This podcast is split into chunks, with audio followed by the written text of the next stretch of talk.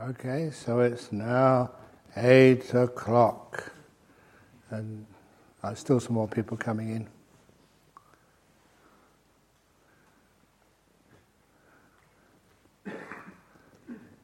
This is not like going to the airport and if you're 30 seconds late, you can't get on the flight. We practice kindness here. The word for kindness? One of the words for it is karuna. And so we spread karuna virus in this retreat. Said the antidote to coronavirus, karuna virus. Anyways, any more people coming in? That's it, is it? Okay. So, for anybody who did get COVID, I always say, you know, you must always be positive, and the best blood type? Be positive. But there's always exceptions, and that's when you take COVID tests. Be negative.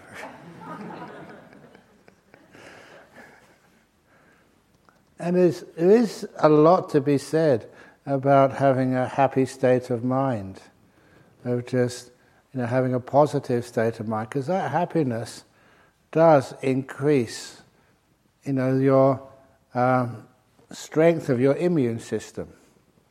It's been tested, it's well known, but no one hardly practices it. So please remember here all the advantages if you do test positive. What are the advantages of testing positive to the COVID test? You get served, you don't have any chores to do, and if you're still positive on Sunday, you can stay a few extra days. Isn't that positive?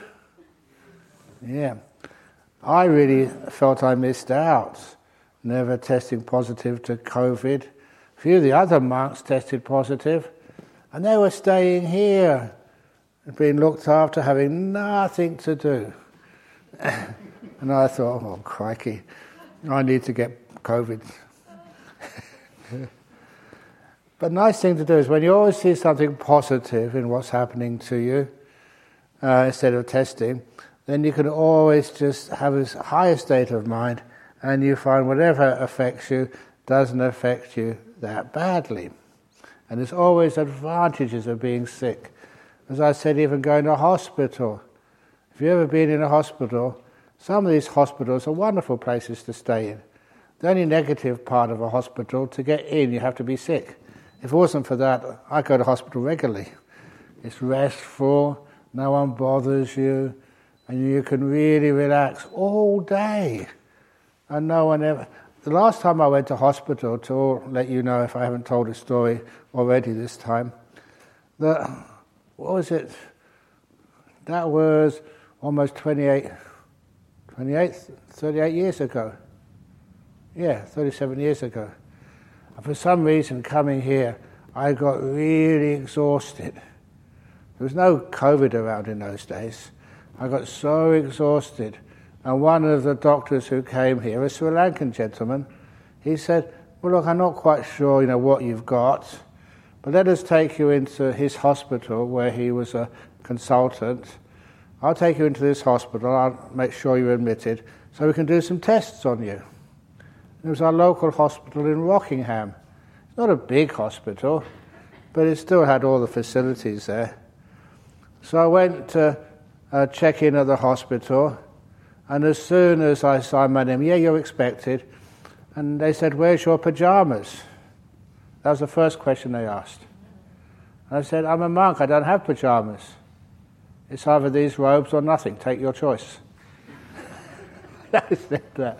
Unfortunately, these were, you know, you know, nice Australian women. We said, oh, okay, we'll take your, you leave the robes on. So I had my robes on in the hospital.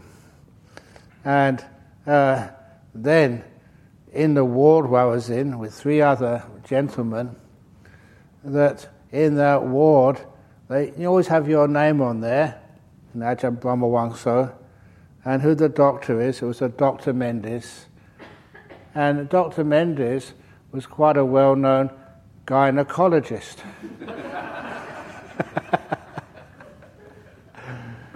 and so all the nurses, when they came in, said, You look funny with a bald head and brown robes and not pajamas.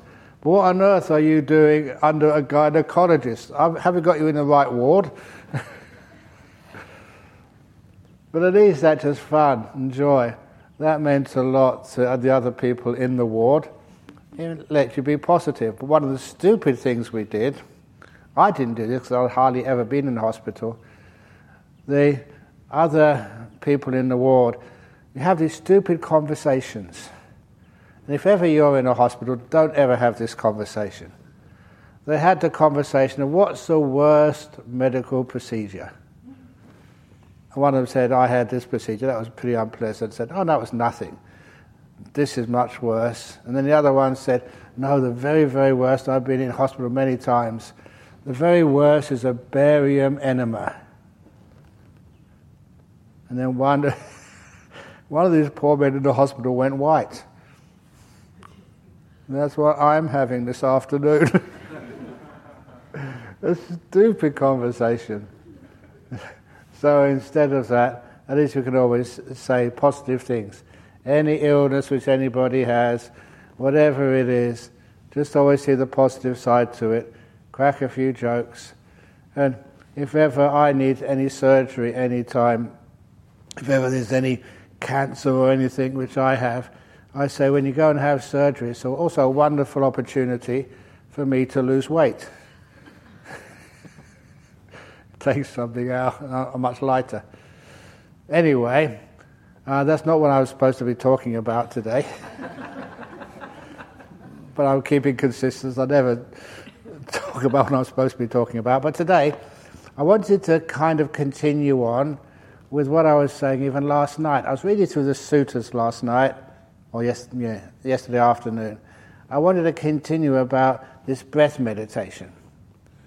Okay, so already started off with seeing the positive side of any kind of disabilities or problems which you have. And for me, what I still have now, if you do see me sneezing, you saw me sneezing at the beginning of this retreat, it's not a COVID or a cold, it's hay fever. Because my father had asthma and eventually it killed him. So, you know, I've inherited a, um, allergy, especially the time when people make hay. That's why it's called hay fever. And if you go down on the way home, if you go down during the, the light period, during the daytime, you'll see that the farmers are making hay down uh, in the fields around here. And the wind at night blows all the pollen to come and irritate me. We don't really mind that much, it's just not a big deal. But it actually helped me once.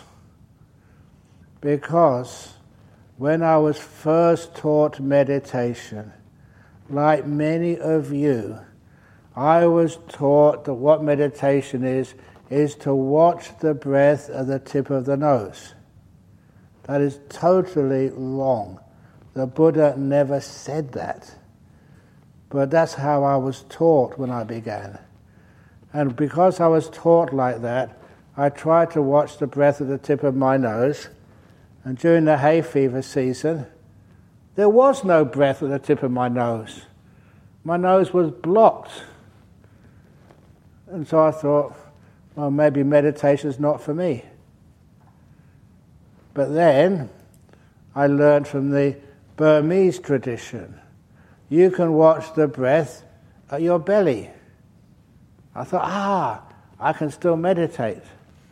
The problem was, on these meditation retreats, people keep eight precepts.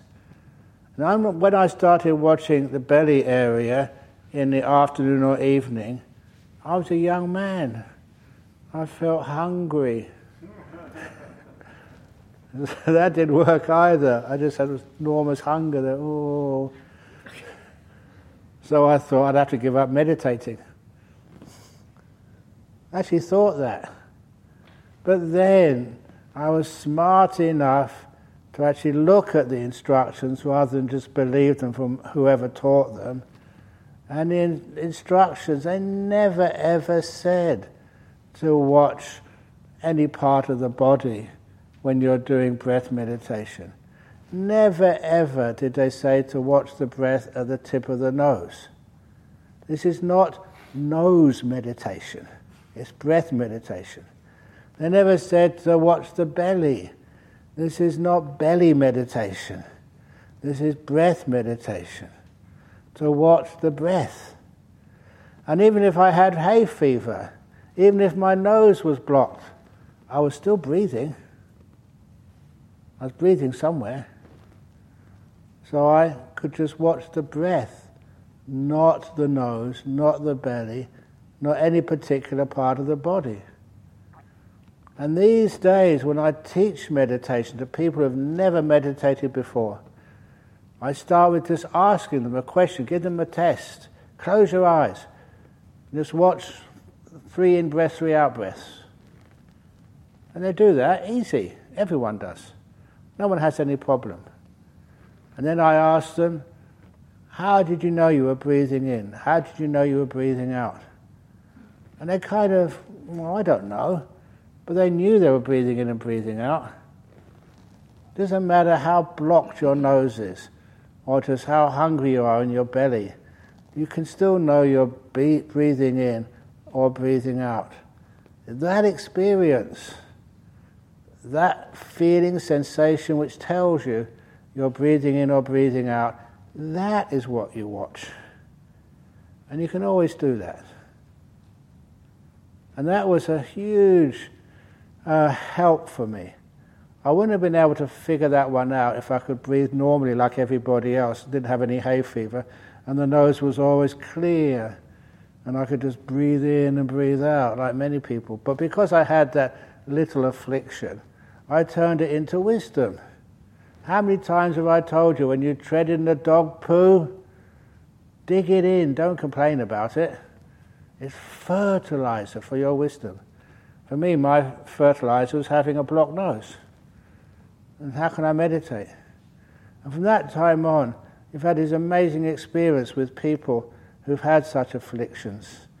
I can't help but talk about that gentleman in Sydney many years ago who came on one of my retreats.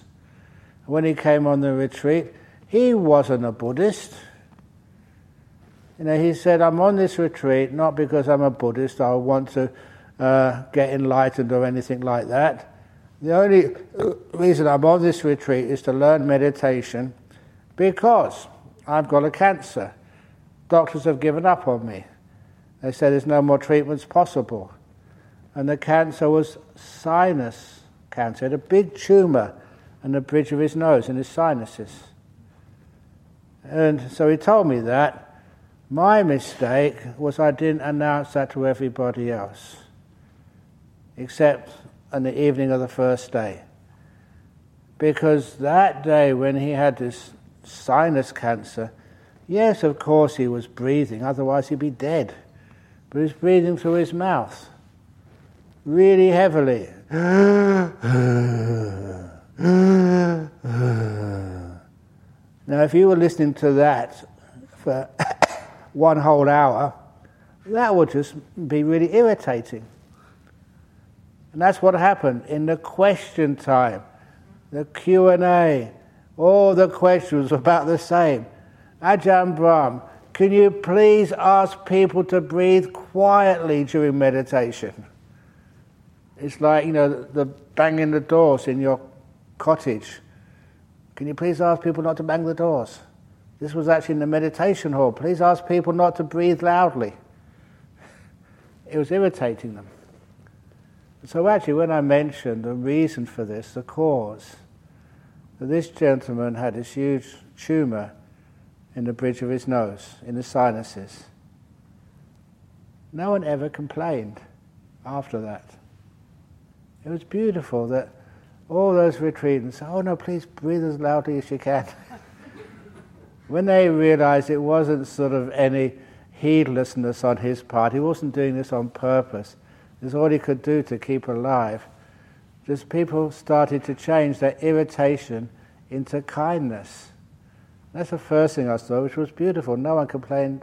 I said, "Does it still disturb you?" He said, "Well, it kind of, you know, it's not peaceful, but I know why. And how can you ever feel irritated when this person is meditating to try and find a cure for this cancer and save his life?"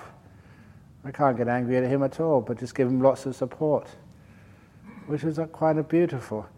The kindness is always part of our path.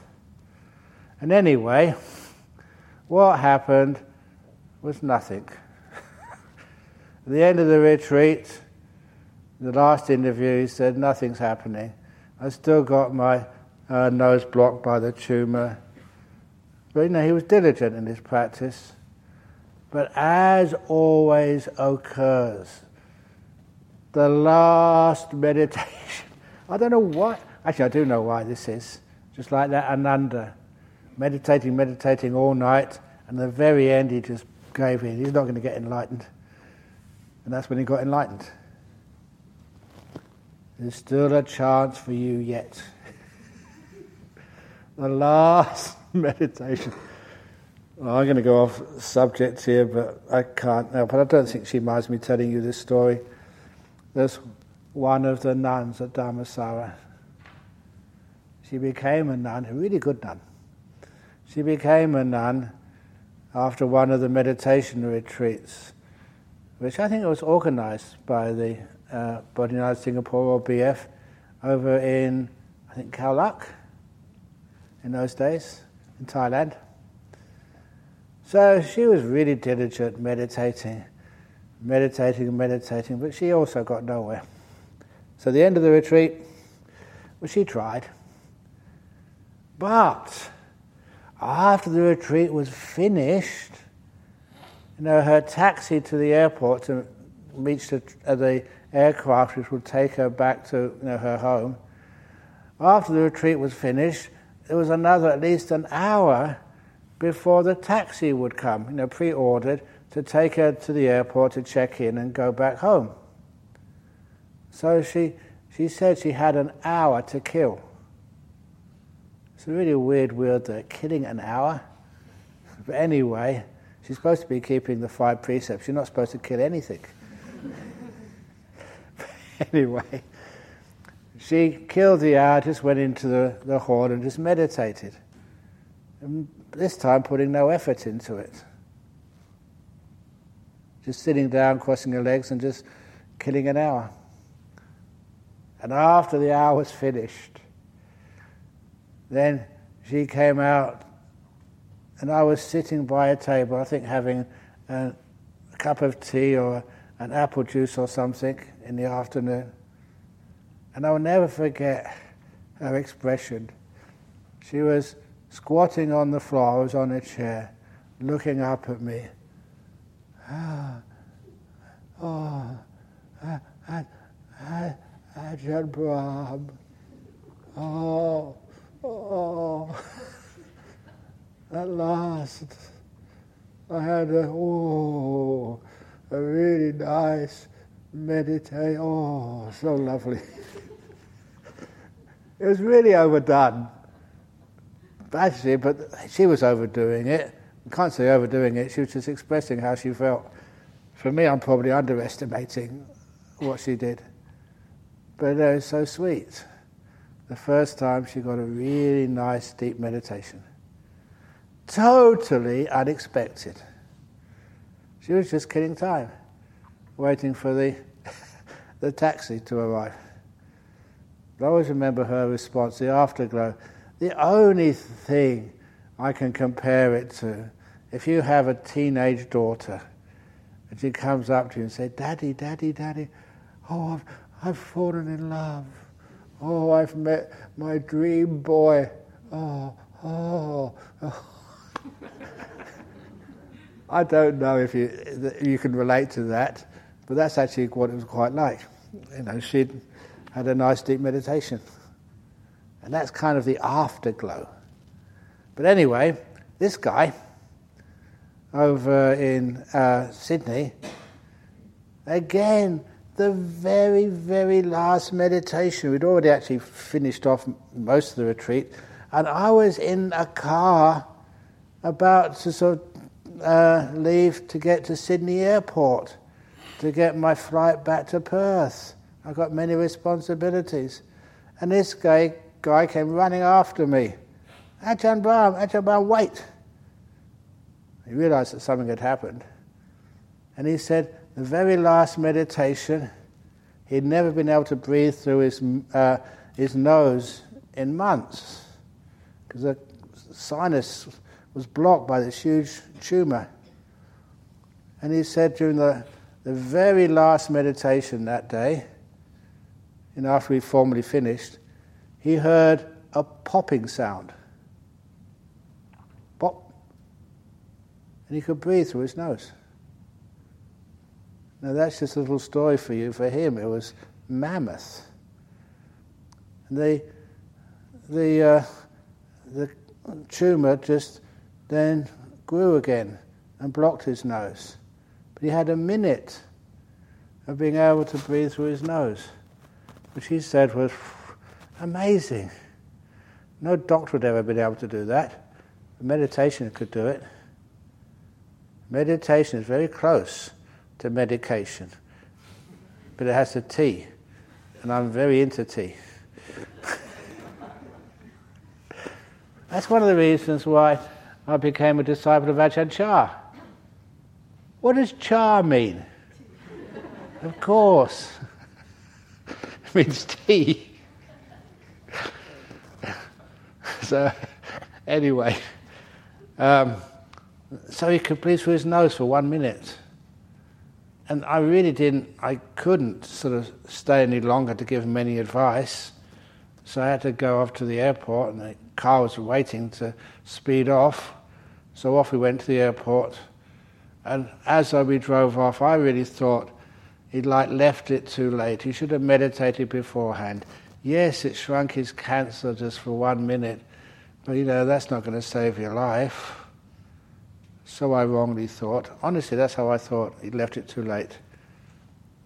But then, six months later, roughly, I was in Sydney again giving a talk at a completely different venue.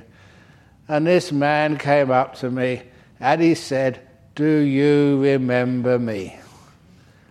Please don't do that to me. The reason I say that is because I have to be honest.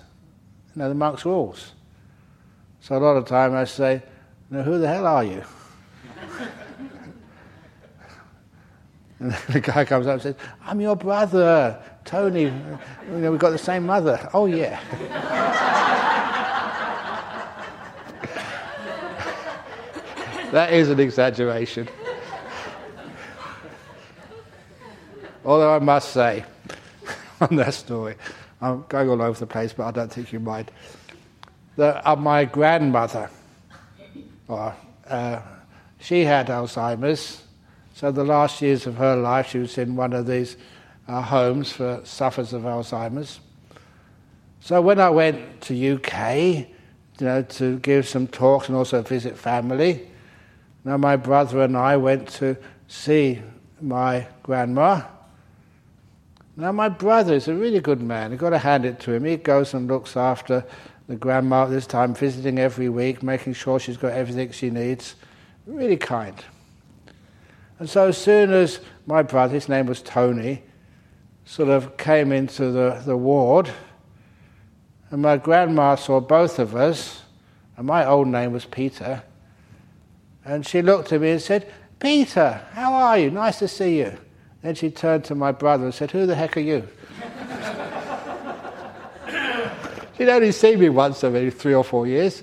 Sees my brother every week. he was really upset.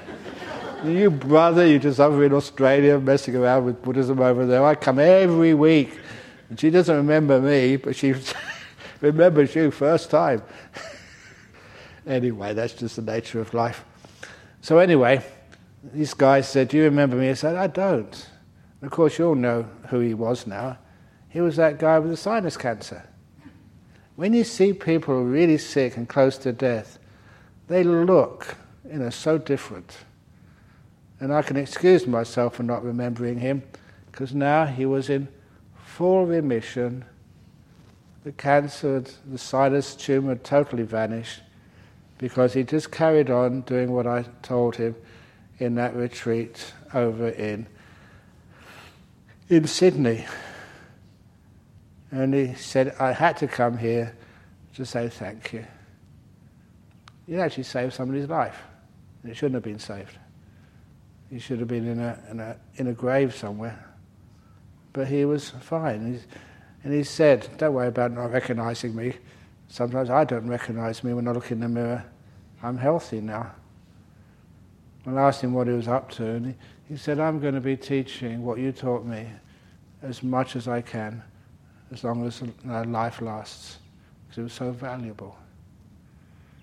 And experiences like that make me feel really soft and warm and give me energy to teach some more. It works. But no, he couldn't breathe through his nose. And he still got these nice meditations and cured cancer, his own cancer. Now, for you, you don't have to watch the breath at the tip of the nose. If that's where the breath is, fine. If it's somewhere else, fine. The only thing is you just watch the breath, that's all. So anyway, if you can watch the breath through your right ear earlobe, that's ear hole, I meant to say, that's fine too. That's not important, the place. But you're noticing the breath, that is important. Now it's important, and I would say thank you for having that hay fever, because it taught me just how to watch the breath rather than watch the tip of my nose. And that's really much more helpful. And I say it's much more helpful because the whole purpose, not the whole purpose, but just an important part of this breath meditation, is for you to find a way to move your awareness from your body to your mind. And it's like you're crossing a stream.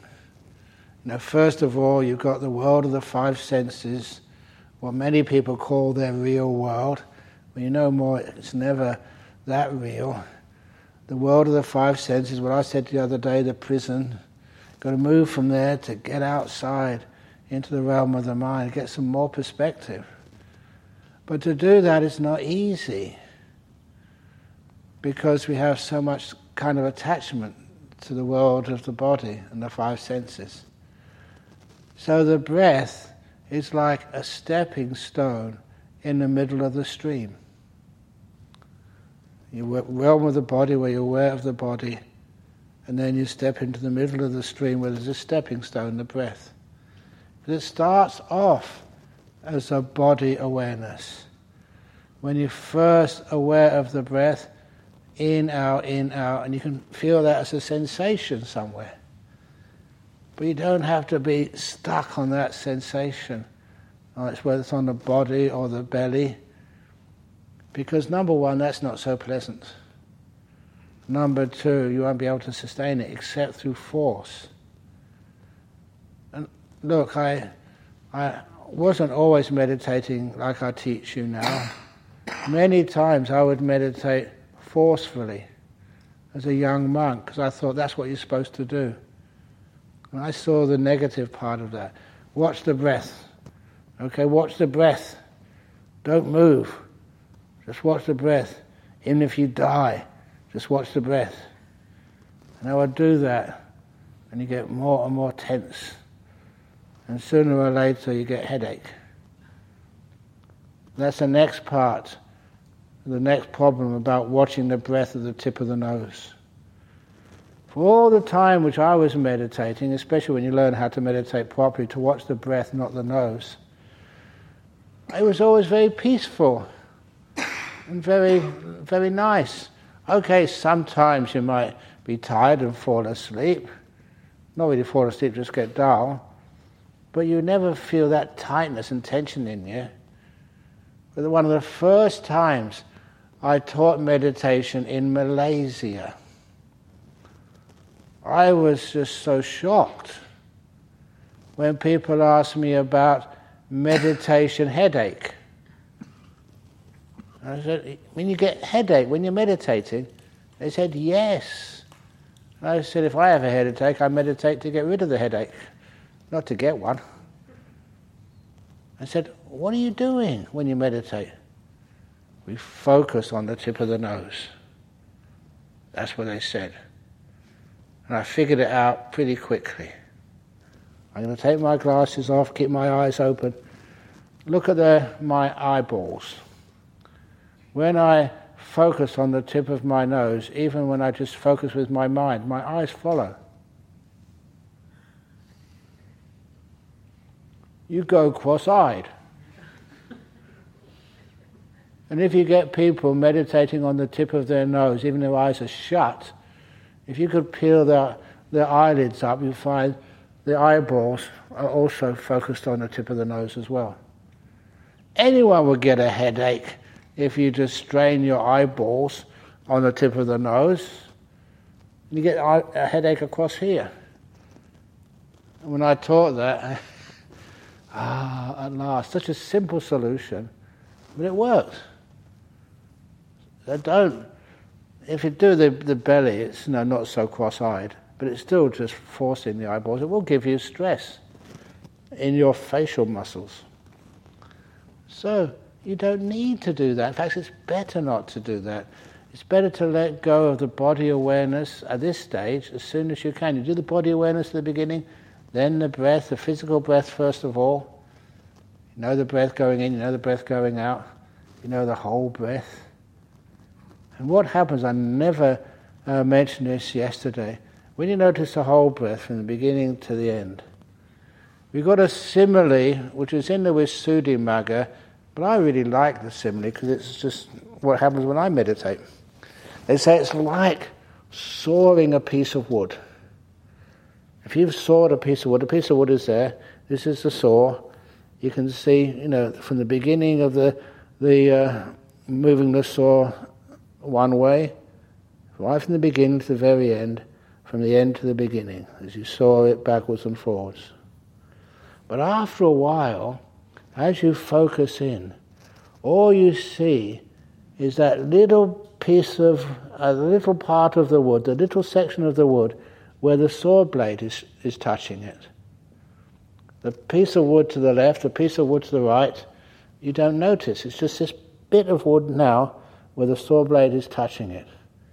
And the other thing you notice is as you focus in on where you're cutting the wood, you can't see the beginning of the saw. You can't see the end of the saw. As you zoom in, all you see is the two or three teeth of the saw in contact with the wood. That's called like focusing.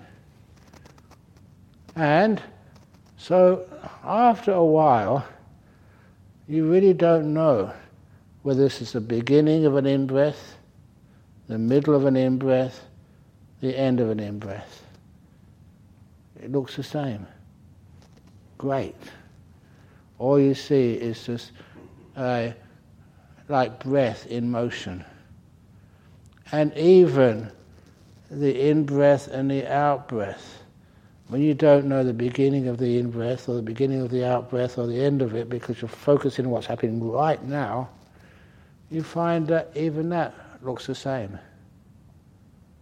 You see the whole of the breath, just in the moment, this moment of breath, and it doesn't sort of, it looks like it's always the same.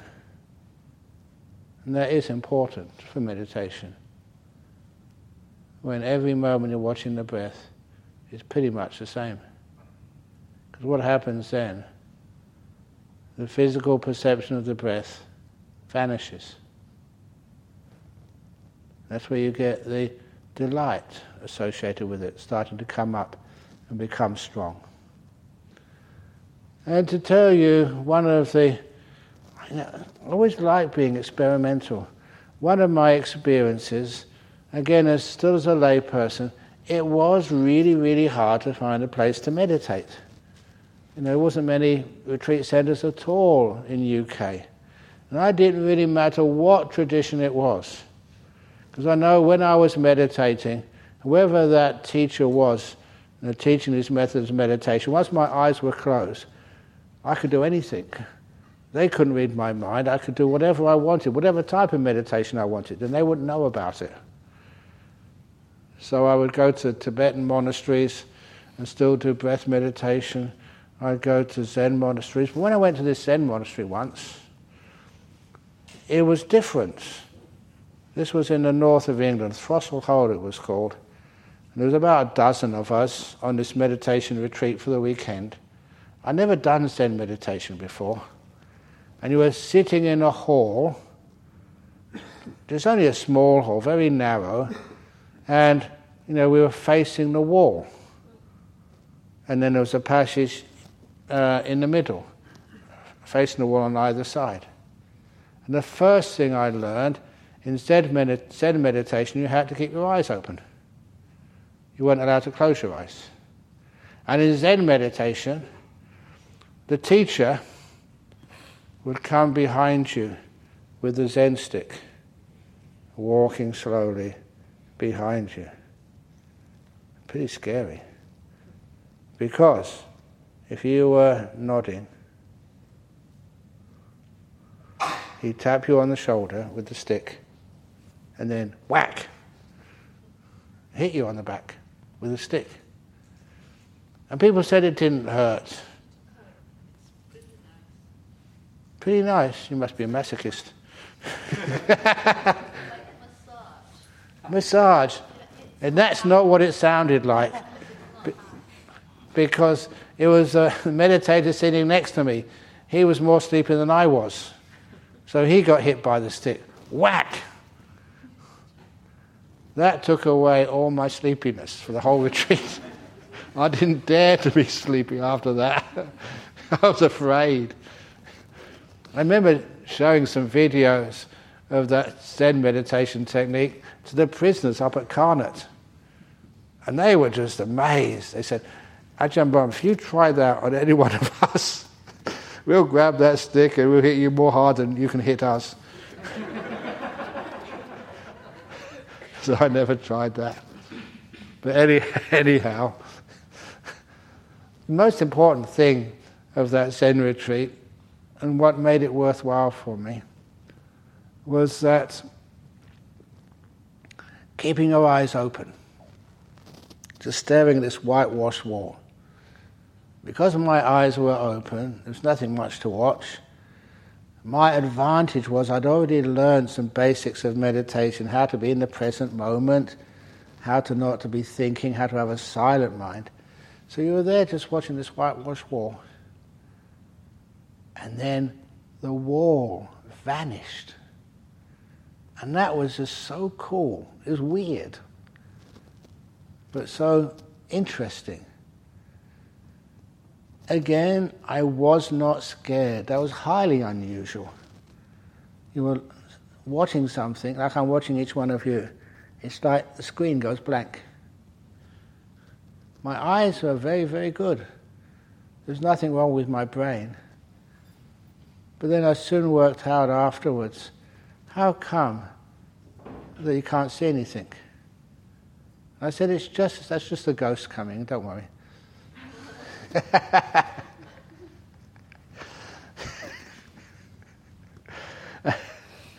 And then, sorry, I shouldn't tell ghost jokes. You do know about that um, Australian girl who went to visit UK? She went over to UK on a holiday. And what do you do in a country like UK? You go and see the sights, and one of the sites Australian people they don't have here in Australia is castles. So she went to the, one of these really old castles, 500, 600 years old. And the tour guide took her underneath this castle where the dungeons and torture chambers had been. And it was really spooky. Every time they trod on a floorboard, Uh-huh. it would creak. Every time they opened a door, uh-huh. it would really creak. And any window, they never had glass in it, it's an open window with bars on it. When the wind blew through it,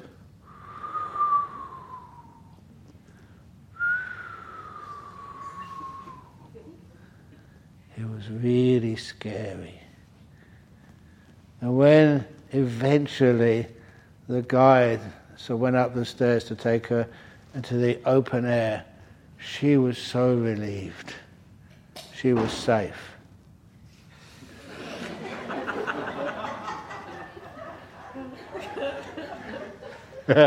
Don't leave it. Don't disturb the ghost. This is part of the story. it makes it more interesting. Anyway, when they got to the top, the girl, just really stupid, said, ha- said, Have you ever seen a ghost in this castle? And the guide looked her in the eye and said, I've never seen a ghost in this castle. I've never seen a ghost ever since I, I started working here. And the woman felt relieved. Until she asked, How long you been working here? Over 300 years.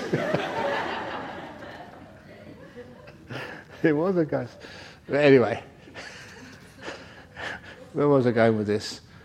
Oh yeah, um, oh yeah, seeing a whitewashed wall disappear. This is just any doctor, anatomist, or whatever knows that's just how the senses work. If there's a sound, like the sound of the aircon, can you hear it now? After a minute or two, you won't be able to hear it anymore. Because your brain is actually wired only to notice things which change. If it's a constant sound, a background sound, an ambient sound, after a while you just it's not important anymore. The brain decides doesn't have to pay attention. There's more things to do.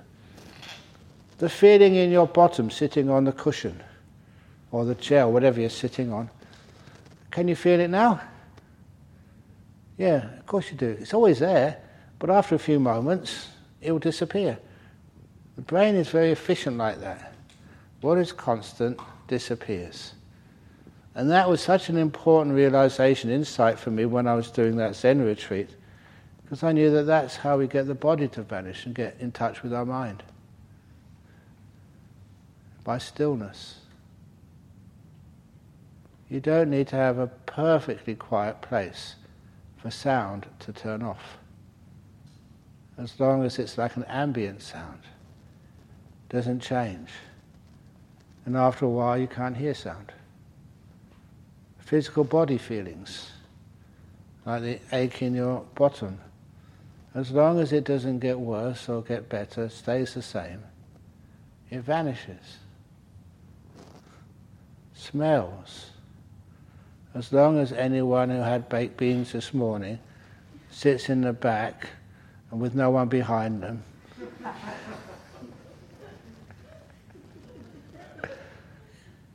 Now I know why people sit in the back.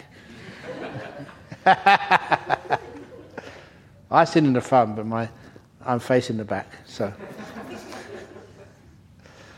if, this, if the smell doesn't change, smell turns off. Taste turns off very easy. But with the body, again, the breath is always changing, moving. So when we get this breath and we manage to actually to kind of smooth it out, so you can see the in breath, you see the out breath, yes, and it becomes very calm and smooth. So there's hardly any difference between the in breath and the out breath feeling. It becomes even and has the chance to disappear. And that stepping stone in the middle of the stream with the breath, once that disappears, it's kind of like you're free. Free of the bodily feelings. And many of you have found out when you don't worry too much about the body, you know, it kind of heals itself. It's very safe.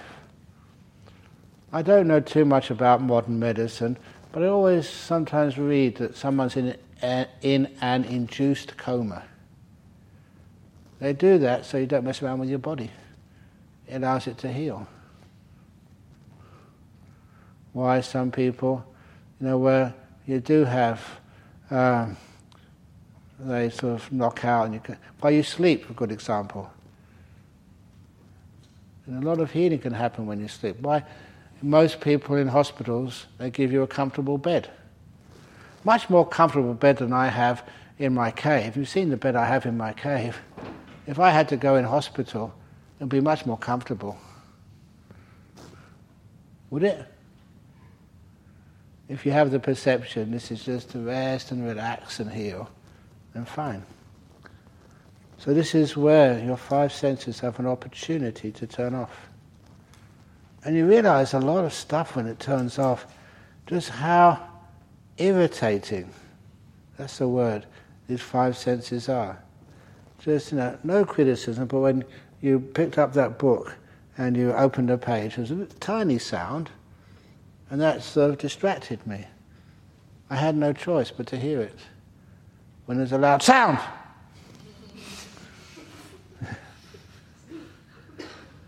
you didn't have any choice. You had to hear it, or a flash of light. You don't control your senses as much as you think. But when you can let them go, and they all kind of uh, become really, really calm, then you don't hear the sounds. You don't feel the body. I did give a few examples of that, you know, about people who got into a deep meditation, went to hospital, and they could see the uh, EEG and the ECG go flat. I never mentioned this to, I think only in the interviews. There was one of uh, my disciples over in Sri Lanka. He's a doctor. He works for the uh, the army or the military over in uh, Sri Lanka. And okay, enough now, ghost. you made your point. and uh, in Sri Lanka, he was a, a doctor but he's also really interested in meditation. And so, you know, he started a little meditation group. The last time I saw him, that I was in one of these hotels, um, just resting after, you know, doing some of these conferences, which I ended up doing so often. In one of these conferences in Sri Lanka, you know, the concierge rang my room and said, "Is one of your disciples here to see you. Is that okay? Oh, yeah, okay, fair enough. So he came up with about 15 of his disciples. they never told me that he had company. A whole group of them came in. And I didn't mind because, you know, they wanted to do a little meditation, but also he wanted to tell me some of the stories which he'd been up to. And one of those was that one of his meditation students had really amazingly deep meditation. You know, could get into jhana so easily. He's a layman, but he had brilliant, brilliant meditation. So anyway, the doctor decided to do an experiment on him. So when, and he filmed it, videoed it, and it was put on Sri Lankan TV later when he was meditating, this student, the doctor opened his own eyes, rolled up this man's sleeve, disinfected his arm, got out a scalpel to do an incision on his arm. He was a doctor, he knew what he was doing. And there's a video of it, this is no exaggeration the scalpel could not penetrate the arm. Put force in it, really sharp, like you know, doctor's scalpel. It couldn't cut him. He was invulnerable to being cut. So, the doctor put everything away, and when the meditation was finished, then the doctor said what he had done, you know, just being honest. And then the doctor asked, Do you mind if we do another experiment? This time I'm going to do exactly the same again. But this time, can I have your permission to do a decision in your arm? And you know, they'd known each other for years, so had full trust together. So yeah, sure. And they videoed it the next time. He got into a deep meditation. And the doctor rolled up the sleeve, disinfected the skin, took out the same scalpel, and this time it cut the skin. Not too deeply. If I did that to you, you'd probably scream. It should hurt. But in the meditation, he was just sitting there, just like he was immune from everything. And then the doctor just cleaned it up, did a couple of stitches in it, and then just put a bandage on it. And then this man came out. When he came out of meditation, he had a bandage on his arm. He never knew how it got there, except when he saw the video. It was like a fascinating little experiment. That when you're in meditation, deep meditation, you are invulnerable, believe it or not. I'm not quite sure why. I don't know how it works, just know it does work. So, if ever you hear that there is like a tsunami coming to Jhana Grove or an asteroid that's on its way to hit, or there's a big bushfire, or there's any other some other problem there which is dangerous to your survival, let's get into the meditation. You'll survive.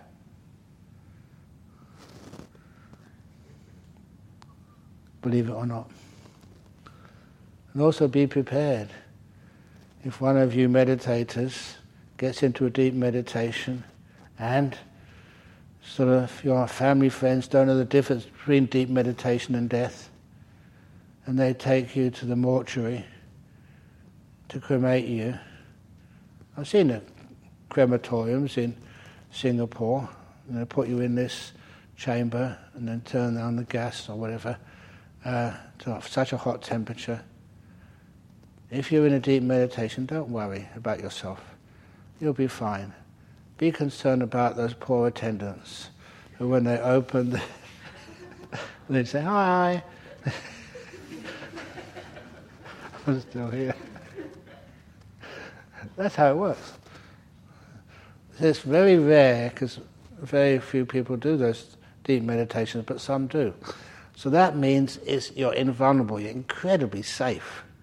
And I say that because that some of you will have fear when you go into these deep meditations. You're going to places you've never been before. Don't worry. Other people have been there, and they're completely safe. And if you go in those places, and afterwards you come back and say again, Thank you, it is incredibly safe and beautiful and energizing. The benefits to you a lot of healing happens in those deep meditations. Not only that, but there's so much fun. Fun is maybe not the right, wor- right word, but pleasure, ecstasy. Would you like some ecstasy? Would you like to sit down and have the most amazing hour uh, usually we say the most amazing hour of your life. But in Buddhism we make it even more powerful. The most amazing hour of your many lifetimes. it's incredibly powerful. And think I mentioned this the first night, you may have not have recognized it. But even in the Christian Bible, the phrase in Psalms, be still and know that thou art God. It's a powerful saying. The stillness, samadhi, and that's going to be what it feels like. Incredible bliss, peace. Come out afterwards, and that's where you're. When you come out after in any of these deep states of meditation, your mind is so energized. The five hindrances disappeared. There's no wanting. And if you just won the lottery or something, you don't want it to go to work, do you? I don't want to go to work anyway, even though I haven't won the lottery. But, but nevertheless, I mentioned that because yesterday some of the Thais came and they wanted a special blessing. I don't know if it's just Thailand or Australia, it was the, the lottery day when they pick the numbers. Please, Ajahn Mum, give us a nice blessing. I don't know if they won anything, of course, probably not. If they did, I'll be in really big trouble. I'll be in big trouble because they come back again and all their friends, Ajahn Brahm, please, please, please. So that's why we don't do that. What I remember in Thailand, they always thought that these wandering monks, living very simple and peaceful, that we knew sort of the numbers for the, the Thai illegal lottery. So I remember once just sitting down, meditating, minding my own business in a forest in northeast Thailand, and this lady saw me, and she didn't think I could speak Thai or the local dialect of Thai, the Isan language. So she put in front of me a bottle of Pepsi Cola, a piece of paper, and a pencil. I've been in Thailand long enough to know exactly what that meant. If you wanted that Pepsi, write a number on a piece of paper with that pencil. it was a bribe for trying to give her a lottery number. I never did. Gave her the Pepsi back and the pencil and the, the number two. Is that the culture of the place? So anyhow, can it work? Okay, I'll tell you some other stories. First of all, okay, yeah, I'll tell you this story. Uh, I don't mind saying the name of this nun. Have anybody of you ever heard of Ayya Khema? This is one of the stories which she hasn't put in one of her books. She was teaching a meditation retreat in UK. When the retreat was over, she had to go to, uh, to Heathrow Airport to get her plane back to where she was going. But on the way, needed to have lunch before 12. So the only place they could find, she had a female driver, Anya, and they found a place. It was a restaurant next to a pub. They had actually to go through the front of the pub, but not right into the heart of the pub, and just go through the door into the restaurant. That was okay.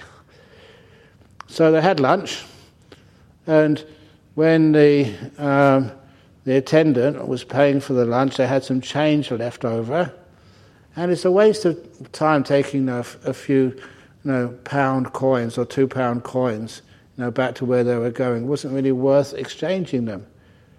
So in the front of the pub, there was a slot machine. this actually happened. so the attendant was just trying to get rid of the coins. So just put them in the slot machine and didn't get anything. Put them in the slot machine, didn't get anything. Put the last coin in the slot machine. And that's when Khema came out. And the attendant said, You've got better good karma than I have. You know, you're a nun. So pull the handle. And in one moment of, of heedlessness, the nun pulled the handle. She shouldn't have done that. no exaggeration. It came out of the jackpot. And all this money came out of the machine and fell on her robe. That's an offence. We're not supposed to accept any money.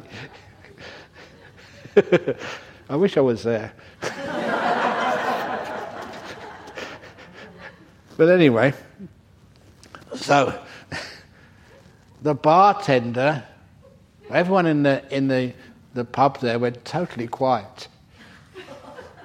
They were really shocked, especially these strangely dressed people just winning the jackpot.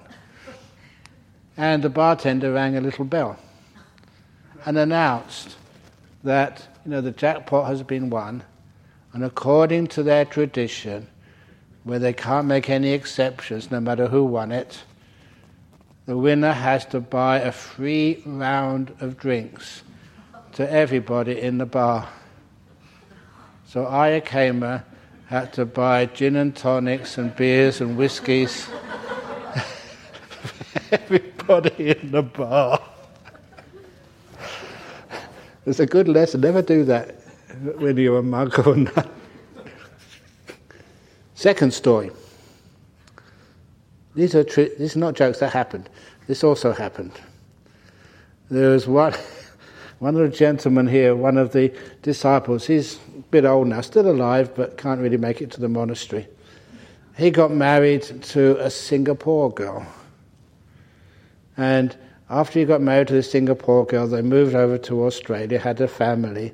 But every year they would visit Singapore. Uh, what's that uh, other Thai temple just towards the. Palelai Temple, yeah. They live really close to there. So, anyway, that he would go over to, to that area with Palelai uh, to visit the family. He was English. And every time he got bored stiff, just listening to his wife chatting, you know, to her friends and relations. So his brother, brothers-in-law took pity on him. Let's take you out somewhere. Where they decided to go was the racetrack. They took, and he never goes gambling, but he thought we've got nothing else to do. So he agreed and went to the racetrack. Are there many racetracks in Singapore? Just one.